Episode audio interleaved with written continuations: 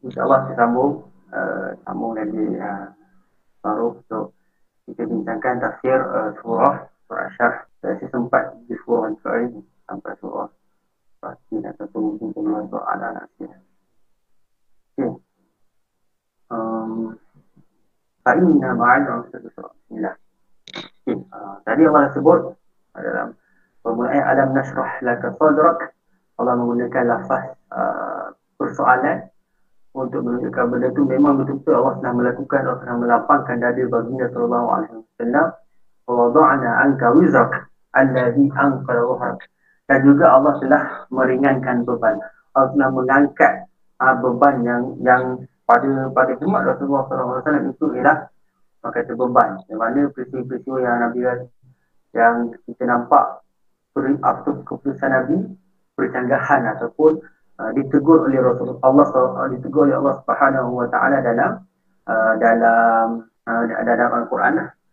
Okay, uh, seterusnya wa rafa'na laka. Kita boleh tengok juga macam mana uh, Allah telah mengangkat Allah telah mengangkat nama uh, nama Nabi Muhammad sallallahu alaihi wasallam sehingga kekal sehingga, uh, sehingga kekal ke, ke hari ini walaupun Rasulullah telah wafat uh, dah 1400 tahun dahulu tapi sampai hari ini uh, manusia mengangkat umat Islam mengangkat nama baginda sallallahu alaihi wasallam dan yang ketiga ada sebenarnya Allah sebut fa inna ma'al usri yusra inna ma'al usri yusra uh, dan sesungguhnya bersama satu kesusahan adanya ke kemudahan inna ma'al usri yusra dan sesungguhnya bersama satu kesusahan adanya kemudahan. Okey. Uh, bila mana kita tengok kasin al-usra uh, dalam perbahasan lughah kita tengok al-usra ni alif lam tu dah tanda ma'rifah. Ma'rifah ni apa? Ma'rifah ni ialah uh, kata nama khas. Nakirah kata nama am. Tapi kalau ma'rifah benda tu khusus kepada satu perkara lah. Kalau nakirah dia am uh, merujuk kepada satu benda yang umum. Allah kata dalam Al-Quran, Ifa inna ma'al usri yusra. Bersama satu kesusahan. Kenapa satu kesusahan? Sebab dia, dia guna alif lam. Jadi alamat pada ma'rifah. Alah yusra ada banyak ni kemudahan. Inna ma'al usri yusra. Dan Allah ulang balik. Kalau kita tak, tak nak mentafsirkan banyak, kita boleh tafsirkan dengan al-usri dalam dua-dua ini merujuk kepada satu kesusahan yang sama. Jadi ma'rifah itu merujuk kepada satu kesusahan yang sama. Maksudnya fa inna ma'al usri yusra satu kesusahan ada satu kemudahan. Inna ma'al semuanya bersama satu kesusahan tadi ada satu kemudahan lain. Ulama kata dalam ayat ini menunjukkan bahawa satu kesusahan semestinya akan ada dua kemudahan Allah Allah uji baginda. Allah uji baginda dengan uh, melewatkan wahyu dengan uh, dengan dengan uh, penghinaan uh, kepada baginda tak Allah datangkan kemudahan kepada baginda dengan surah syarah dan surah. Allah beri nikmat kepada baginda. Allah mengangkat nama baginda sallallahu alaihi wasallam. Walaupun kesahan dia satu sahaja, iaitu melambatkan wahyu, wahyu wahyu terlambat turun sehingga orang mengkritik atau menghina Rasulullah sallallahu alaihi wasallam, atau memberi kemudahan yang banyak selepas kesahan. Allah kata apa? Allah telah melapangkan dada, Allah telah berikan nikmat kepada ya, kepadamu wahai Muhammad, Allah telah mengangkat namamu wahai Muhammad. Lepas Allah kata, Fa'idha farau tafafaf. Bila mana kamu telah selesai melakukan urusan kamu, Fa'idha Maka uh, maka uh, kerjakanlah semua urusan-urusan lain iaitu ibadat. Untuk menunjukkan syukur kepada kepada nikmat yang Allah berikan. Uh, wa ila rabbika faraghab. Dan hanya kepada Tuhan mudah hendak kamu ber, kamu berharap. Asbabun nuzul ayat ke-6. Sungguhnya fa'inna ba'an itu memang ada kemudahan. Surah ini turunkan setelah orang-orang musyrikin memperkendakan orang-orang beriman dengan kemiskinan. Ali riwayatkan oleh Ibn Jarir Al-Qabari daripada Hasan Al-Basri. Ibn Jarir setelah diturunkan ayat ini iaitu sesungguhnya sesudah kesulitan itu ada kemudahan Rasulullah bersabda Ubashiru atakum yusra dan jaglib usra yusratain. Ha, Bergembiralah wahai kaum muslimin telah datang kepada kamu kesenangan. Satu kesusahan tidak dapat mengalahkan dua kesenangan. Uh, Usra Yusrain. Uh, tadi Yusrain. Uh, bila mana ayat ini turun, uh, uh, muslim akan uh, orang muslim akan gembira. Apa? Bila mana kesulitan, iaitu yang dimaksudkan adalah kesulitan dengan kemiskinan. Ha? akan datang pula dengan dua kese, dua kesenangan. Okay. Tafsir dan ulasan, bukankah kami alam nasyrah laka sadrak, sebenarnya Allah telah melapangkan dada Nabi Muhammad untuk menerima tugas kenabian, menanggung bebanan dan juga menghafal wahyu. Ar-Razi, Tasrudin Ar-Razi menyebut ayat yang menyatakan tentang kelapangan dada dikemukakan dalam bentuk tanda tanya istifham. Bertujuan untuk membuktikan tentang berlakunya perkara tersebut. Untuk mentakik ataupun untuk meyakinkan lagi memang, memang sebenarnya benda itu memang berlaku. Seolah-olah yang kami telah melapangkan dada kamu namun dikemukakan dengan bentuk istifham yang bawa masuk ke lapangan dada tersebut memang benar-benar berlaku. Ya, ini ini disebut uh, Fakhruddin Ar-Razi. Masuk ke lapangan dada ialah Allah menerangkan hati, hati baginya sendiri yang menjadi lapang. Bersifat terbuka dan tenteram seperti Allah Subhanahu wa taala. Amin. Abu Hayyan berkata Syarah Sadri bermaksud menerangi hati baginda dengan ilmu hikmat dan melapangkan dapat wahyu yang diturunkan kepadanya.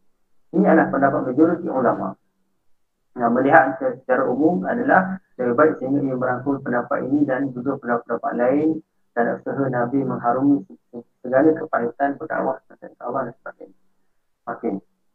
Ramai juga berpendapat bahawa asyarah adalah sesuatu yang berbentuk struktur. Ada yang berpendapat bahawa asyarah di sini bermaksud membelah dada Nabi pada malam Isra Mi'raj. Ini peristiwa belahan dari Nabi sallallahu alaihi wasallam. Di hadis yang diriwayatkan oleh At-Tirmizi daripada Malik bin uh, bin uh, Sa'ah Ibn Kathir berkata tidak berlaku sebarang pertentangan antara pendapat tersebut. Kerana maksud melapangkan dada merangkumi tindakan membelah dada pada masa Isra dan juga melapangkan dada secara spiritual. Maksudnya proses pembelahan dada ini memang berlaku. Ha, tapi nak uh, persoalan antara ulama adakah alam nasrah ini merujuk kepada proses belah dada itu ataupun proses belah dada secara spiritual. Jadi mereka kata tidak berlaku pertentangan dalam pendapat-pendapat ini. Sebab Isyarah bermaksud Isyarah ini membawa makna yang umum So dia merangkumi pembelahan dada pada malam Isra' dan juga membelah dada secara secara spiritual uh, Hadis kelapangan dari ini dia oleh Abdullah bin bin Ahmad daripada Ubay bin Ka'ab bahawa Abu Hurairah memberanikan diri bertanya kepada Rasulullah tentang beberapa perkara dan dia tidak bertanya perkara itu kepada orang lain. Abu Hurairah ni antara seorang yang, yang rapat juga dengan Rasulullah.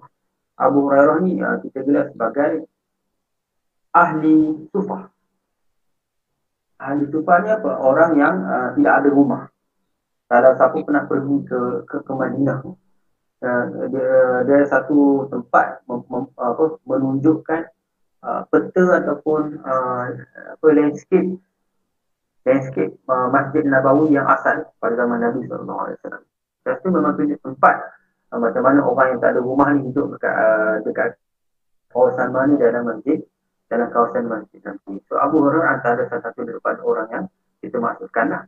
Uh, jadi atas uh, tapi Abu Hurairah ni bukan nama sebenar ni lah. Uh, macam uh, seperti kita sedia maklum Abu Hurairah ni adalah orang yang sangat mencintai mencintai kucing.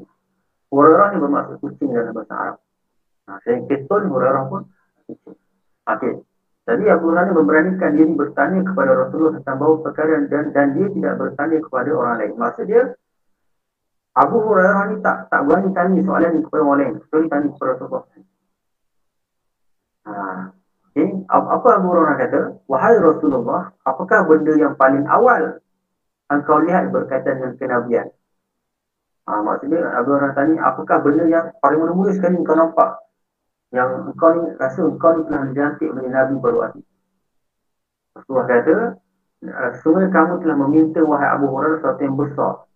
Ha, ketika aku berada di padang pasir waktu itu, aku baru berusia 10 tahun. Ha, waktu ini, waktu ini Nabi tak tahu lagi uh, baginda telah lantik ini Nabi. Tapi bila mana Rasulullah telah dilantik menjadi Rasul, benda itu menjadi, kata Nabi teringat, oh rupanya pada waktu 10 tahun aku telah melalui perkara-perkara di sana. Apa Rasulullah kata, tiba-tiba aku terdengar suara dari atas kepala aku dan aku melihat seorang lelaki berkata suara seorang lelaki yang lain dan dia menghadapku dengan mukanya yang tidak pernah aku lihat. Dan juga badannya aku tidak pernah nampak dekat makhluk yang lain. Itu manusia dekat manusia. dan pakaian juga tidak pernah aku lihat. Kedua-dua lelaki itu berjalan ke arahku mereka memegang lenganku namun aku tidak merasai sentuhannya. Salah seorang berkata kepada temannya belah dadanya. Maka salah seorang daripada taring terus ke dadaku dan membelahnya tanpa mengeluarkan darah dan rasa sakit. Terus dia berkata kepadanya, iaitu lelaki tersebut keluarkan khianat dan hasad dengki lalu dia dikeluarkan satu benda seperti darah beku itu alaqah dan dibuangnya. Dia berkata kepadanya, lelaki tersebut masukkan sifat kasih yang belah dan sifat kasih sayang. Tiba-tiba, okey. Okey. Dan hadis sahih.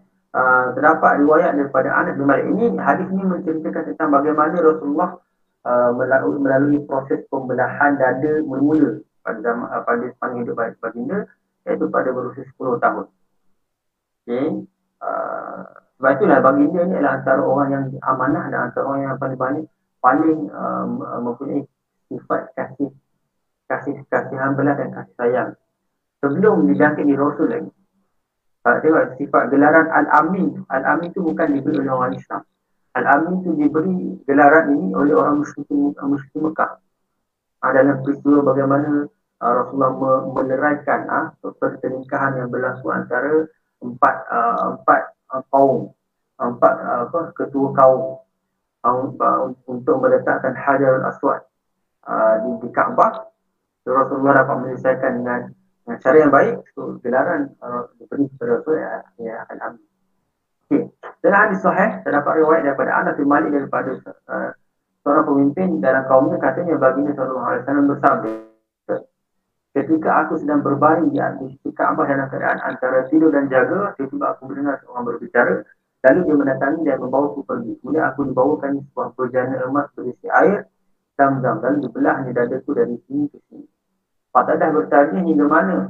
Jawabnya hingga, hingga bawah perutku lalu dikeluarkannya ke hatiku dan dibersihkannya dengan air zam-zam kemudian dikatakan semula pada tempat.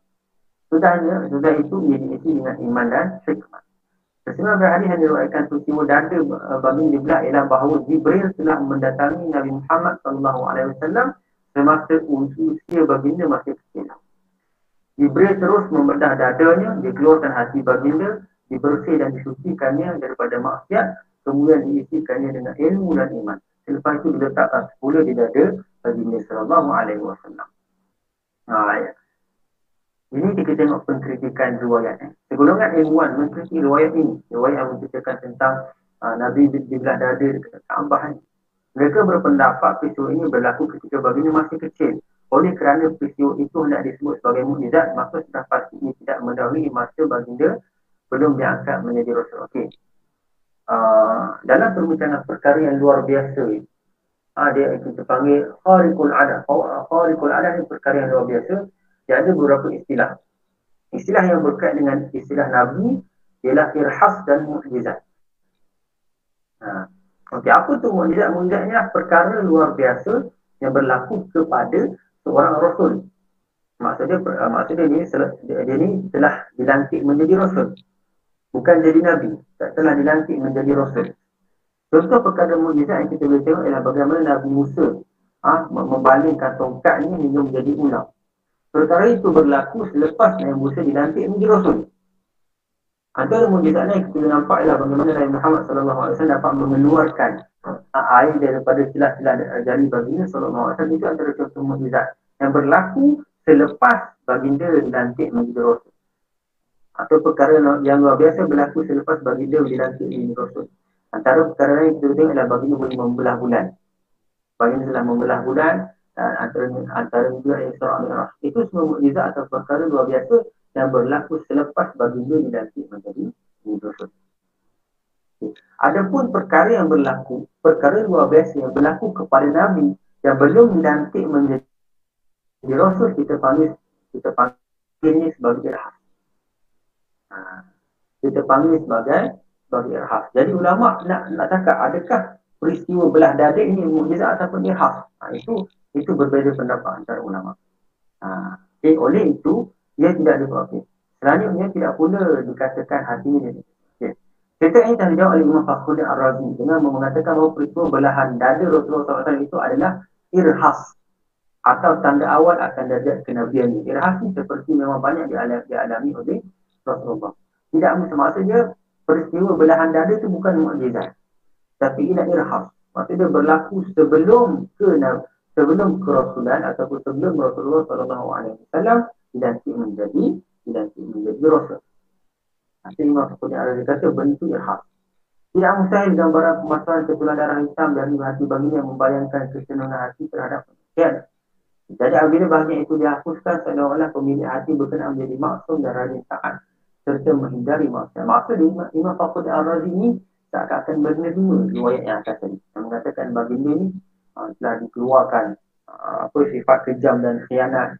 Tadi masukkan sifat kasih yang dan kasih sayang. Uh, dan juga disucikan hati baginda dekat di, di depan Kaabah uh, dengan air zam-zam. Tak kata Imam, uh, Imam Fakulti Arabi ini berpendapat dengan riwayat tadi lah. Lebih jauh dari itu Allah berkuasa melakukan apa yang disebut ini hujah.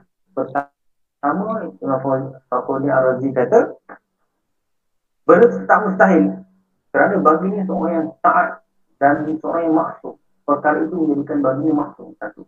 Hujah yang kedua, Imam Fakulti Ar-Razi kata, lebih jauh lagi Allah berkuasa melakukan apa saja yang dia suka. Maksudnya itu kuasa Allah. Kalau orang membelah dada baginda tanpa ada kesan, tanpa ada rasa sakit itu Allah punya kuasa. Itu sudah taklid ar-rajim. Okey, seterusnya Allah tanggalkan apa yang pada anggapan sebagai kelarat dosa dan noda yang membebani dan menyusahkan hati. Baik sebelum dia angkat menjadi Nabi maupun sudah sudah berbuat itu tidak selaras dengan derajat sesudah. sesudah itu berupa perbuatan yang menjadi apa yang lebih utama. Ha, maksud perbuatan baginda itu bukanlah dosa tapi uh, orang kata mendahului ataupun me, mengutamakan perkara yang kurang uh, kurang penting daripada perkara yang lebih penting. Okay, macam mana Rasulullah mengutamakan untuk berdakwah kepada Rasulullah surah Abasa. Okay. Ini yang disebut sebagai dosa dan noda yang membebani dan menyusahkan hati bagi dia sallallahu alaihi wasallam. Okey. Ya, okey ini macam saya sebut tadi bagaimana Allah wa rafa'na laka dzikrak Allah menaikkan dan memuliakan sebutan nama Nabi Muhammad sallallahu alaihi wasallam. Bagi di sana di dunia dan di akhirat. Ha, Allah turunkan Al-Quran yang azim pada baginda. Allah wajibkan setiap mukmin. Mengucap asyhadu an la ilaha illallah wa asyhadu anna muhammadar rasulullah. Ketika azan ketika tasyahud ketika khutbah dan juga ketika menunjukkan ibadat yang lain Kata Qatada Allah memuliakan serta menyandung nama baginda di dunia dan di akhirat setiap khatib Jumaat. Orang yang sedang bersahut atau sedang semayang semuanya menjemput nama baginda dalam syahadat. Sementara meriwayatkan dari Abu Sa'id Al-Khudri bahawa Rasulullah SAW bersabda Atani Jibril faqala inna rabbi wa rabbuka yaqul kaifa rafa'tu dhikrak dan qala Allah alam qala idza dhukirtu dhukirta ma'i Okay,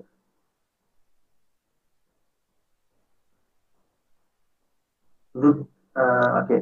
Uh, bagaimana Jibril uh, datang jumpa Rasulullah SAW dan berkata kepada Rasulullah, bagaimana aku itu Allah memuliakan namamu? Baginda menjawab, Allah lebih tahu.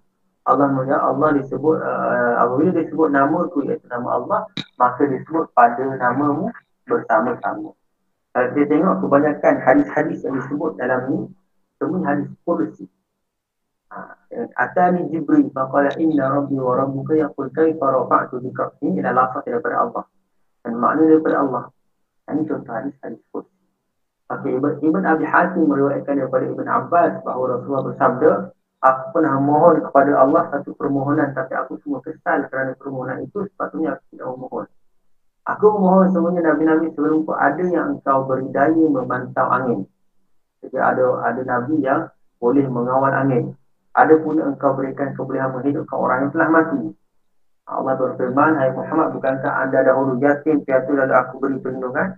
Aku pun menjawab, memang benar, wahai, wahai Tuhan. Allah berkata lagi, bukankah engkau lalu sesat lalu aku berikan petunjuk yang benar wahai Tuhan dan ini maksudnya ialah Rasulullah ni malu ada satu ketika Rasulullah minta satu permohonan daripada Allah tapi Rasulullah eh, setelah Rasulullah ingat balik uh, nikmat-nikmat yang Allah bagi sejak daripada, daripada kecil. Di mana Nabi anak yatim, Allah beri perlindungan. Bila mana uh, baginda waktu itu dalam kesusahan, Allah berikan hidayah petunjuk. Bila baginda dalam dalam kekurangan, Allah berikan apa kepercayaan Khadijah. Ah, Pak Khadijah itu uh, mempercayai Rasulullah untuk menjaga perniagaan ini.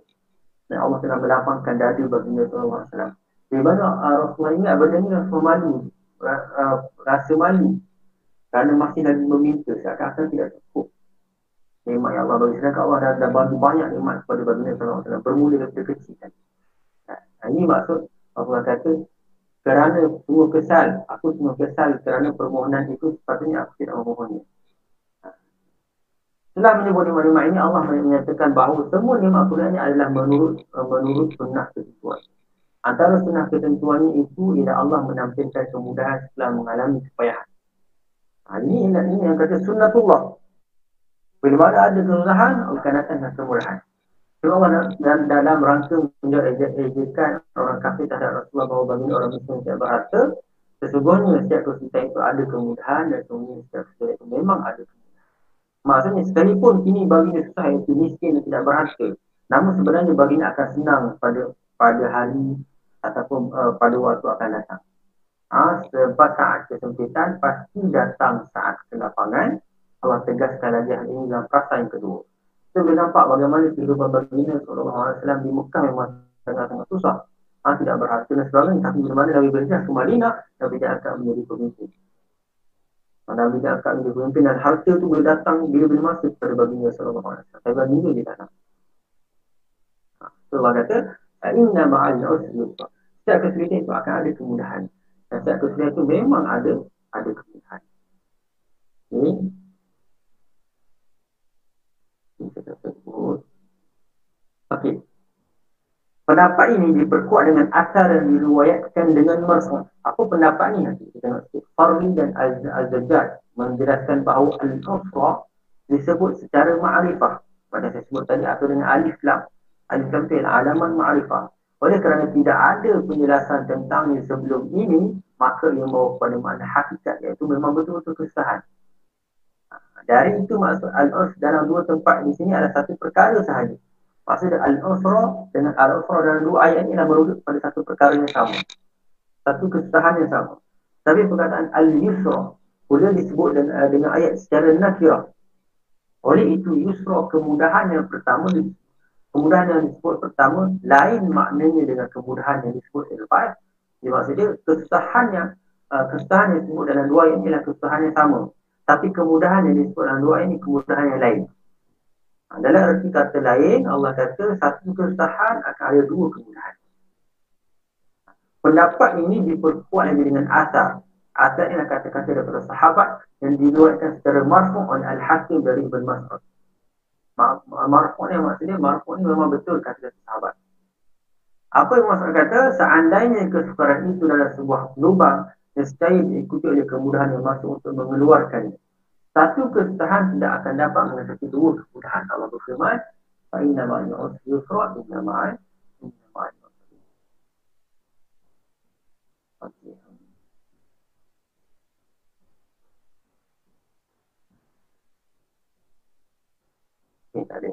Terus kepada surah surah Masa dia secara keseluruhannya surah Ash-Shah dengan surah Al-Duha ni berbincang tentang perkara yang sama. Ha? Bagaimana uh, Allah menjawab ejekan. Ha? Kalau, kalau surah Al-Duha, bagaimana Allah menjawab uh, persinaan kepada baginda dan mana uh, kaum musyrikin mengatakan Allah uh, Allah telah meninggalkan kau Muhammad. Surah Ash-Shah pun sama menjawab hinaan kepada baginda tapi hinaan kepada hinaan kata baginda ini seorang yang miskin dan seorang yang tak ada apa apa keadaannya? Allah menjawab, Alam nasrah kata sudrak, Wadu anak al sampai habis. Maksudnya menjawab persoalan yang yang yang yang, yang, yang apa yang disebut oleh uh, oleh kaum musyrikin untuk menghina baginda sallallahu alaihi wasallam. Yang kedua Allah menyebut tentang nikmat-nikmat yang Allah bagi kepada baginda sallallahu alaihi wasallam. Nikmat yang lama dan nikmat yang Allah akan bagi kepada baginda sallallahu alaihi wasallam. Ada kata tema yang dalam seluruh surah tema yang sama. Surah Tuhan dan surah surah Syah. Dan yang paling penting di dalam surah Asyar kita kata fa inna ma'al usri yusra inna ma'al usri yusra. Dan kita kena yakin bahawa di setiap satu kesusahan itu akan ada ke, uh, banyak kemudahan. Ada banyak kemudahan. Ada setiap satu ujian, Allah akan bagi banyak. Kita tengok macam mana, bagaimana Rasulullah boleh bertahan ujian-ujian baginda di Mekah sama para sahabat. Tapi bila mana Rasulullah berpindah ke Madinah, bahawa banyak kemudahan yang Allah yang Allah, yang, Allah bagi kepada baginda. Boleh tengok macam mana dia, uh, peristiwa perang badar. Kita ada ke, ke, kemudahan yang Allah bagi kepada baginda dan umat, umat, pada waktu itu. Bila mana uh, Rasulullah dan para sahabat ni telah melalui kesusahan yang sangat besar, kesusahan yang sangat perih dekat Mekah, berpindah ke Madinah. Bila mana berpindah ke Madinah, Allah telah, Allah mengarahkan, Allah telah mengaturkan, Allah mentakdirkan berlaku satu peperangan itu perang badar. Waktu perang badar, permulaan perang badar memang kita nampak kesusahan itu berpihak kepada kepada orang kepada orang kepada uh, orang muslim. Susah kenapa? Pergi pergi ke perang badar susah untuk berperang, tapi nak mengambil barang. Bila mana nak ambil barang, pakai perang tak pakai. Ah, pedang pun bawa pedang yang biasa je. Itu kita kata kekurangan dah. Kekurangan kita tengok dekat pihak uh, pihak muslimin. Tapi jika nak dibandingkan dengan kaum Quraisy pada waktu itu, dengan kelengkapan yang sangat-sangat lengkap. Dengan pedangnya, dengan baju perisai dan sebagainya. Dengan kuda dan mana dan sebagainya. Ha, dengan kelebihan sudut jumlah ha, kaum muslimin seribu orang nak melawan uh, kaum, kaum muslimin pula 300 orang. Dari, dalam dari sudut teori ataupun secara zahir kita nampak memang susah dekat uh, dekat dekat kaum muslimin. Apalagi kita dekat kaum muslimin, kaum muslimin berada dekat tempat yang uh, pasirnya pasir jerus. Pasir jerus ni macam pasir yang kita tidak tu kaki kita akan masuk ke dalam. Itu menyusahkan pergerakan. Adapun tempat uh, orang musyrikin itu pasir ataupun tanah yang tanah yang keras dan rasi. So pergerakan dia, dia uh, pergerakan mereka ni lebih laju. Ini disebut dalam tafsir surah uh, tafsir surah uh, uh, Al-Anfal. Bagaimana permulaannya kita nampak memang umat Islam tu kalau secara teori kasarnya memang akan kalah. Jadi, jumlah pun kita akan kalah. Dan ada lagi kesusahan-kesusahan yang Allah yang Allah datang. Yang Allah yang Allah takdirkan berlaku pada waktu itu. Tapi Allah kata fa inna ma'al usri yusra inna ma'al usri yusra. Satu kesusahan Allah akan datangkan dua kemudahan. So, so apa jadi? Apa jadi umat Islam menang pada waktu peperangan Badar ni? Bukan setakat menang, uh, macam mana boleh menang? Malaikat turun untuk tolong. Bukan setakat menang pada waktu ni, namun Islam sudah menjadi perhatian kerajaan-kerajaan besar pada waktu itu. Itulah kemudahan Allah bagi. Hasil daripada kesusahan yang Allah bagi juga. Ha, ini untuk ujian. Ha, ujian. Ha, kita tengoklah. Eh?